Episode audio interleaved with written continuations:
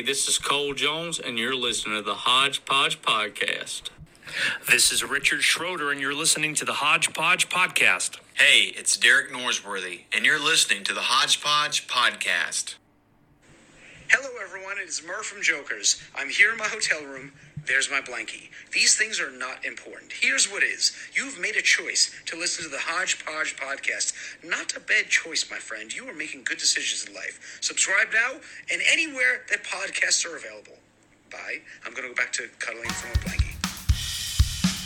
Ladies and gentlemen, it's Hodgepodge time. All right, movie review section of the podcast. Like always, this is episode 299. We're almost there to 300. That is going to be actually, you see it right now on your feed. Um, so after you finish listening to this, go over there and listen to the 300th episode of the Hodgepodge podcast. Um, we're going to be reviewing today, as I take my pen and mark out what we're going to do, it is going to be Dolittle. I could have sworn that I had already reviewed this on the show before.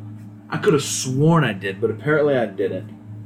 Maybe I did and something happened. I don't know. But I, I could have sworn I did that before. I don't know what that was. Um, so Dolittle is the uh, live action animated movie with Robert Downey Jr. playing Dr. Dolittle. Now, I really enjoyed the Doctor Dolittles with Eddie Murphy back in like the early 2000s. Um, I even love that. I even like the second one, one and two. Um, this one,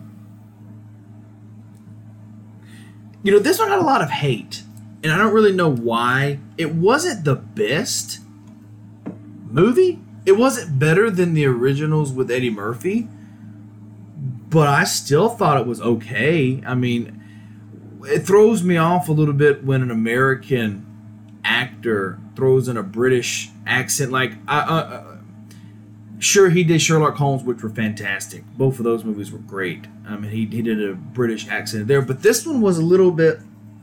This was more. This was a weird British accent, if I could say. I, I don't know a lot about accents or or England, UK, so I don't really know what accent he was using. I just know it was a British accent and I actually enjoyed the storyline of it. The storyline, it made sense. Um, there were some funny parts here and there. Tom Holland played the little dog. John Cena played a polar bear, and there was just so many, so many actors in this movie.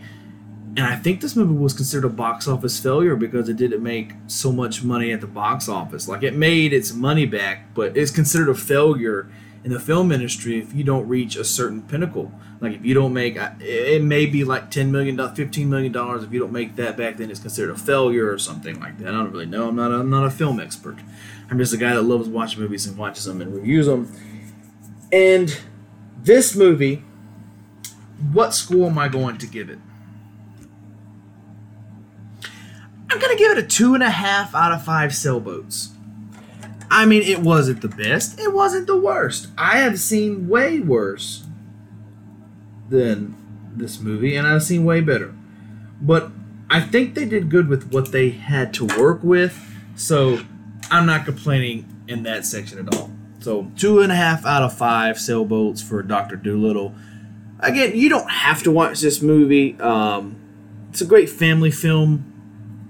So, yeah, that's my review for Dolittle with Robert Downey Jr. And go over right now listen to the podcast. It goes this, the movie review, and then the actual podcast interview. So go listen to that right now. And as always, enjoy and found list.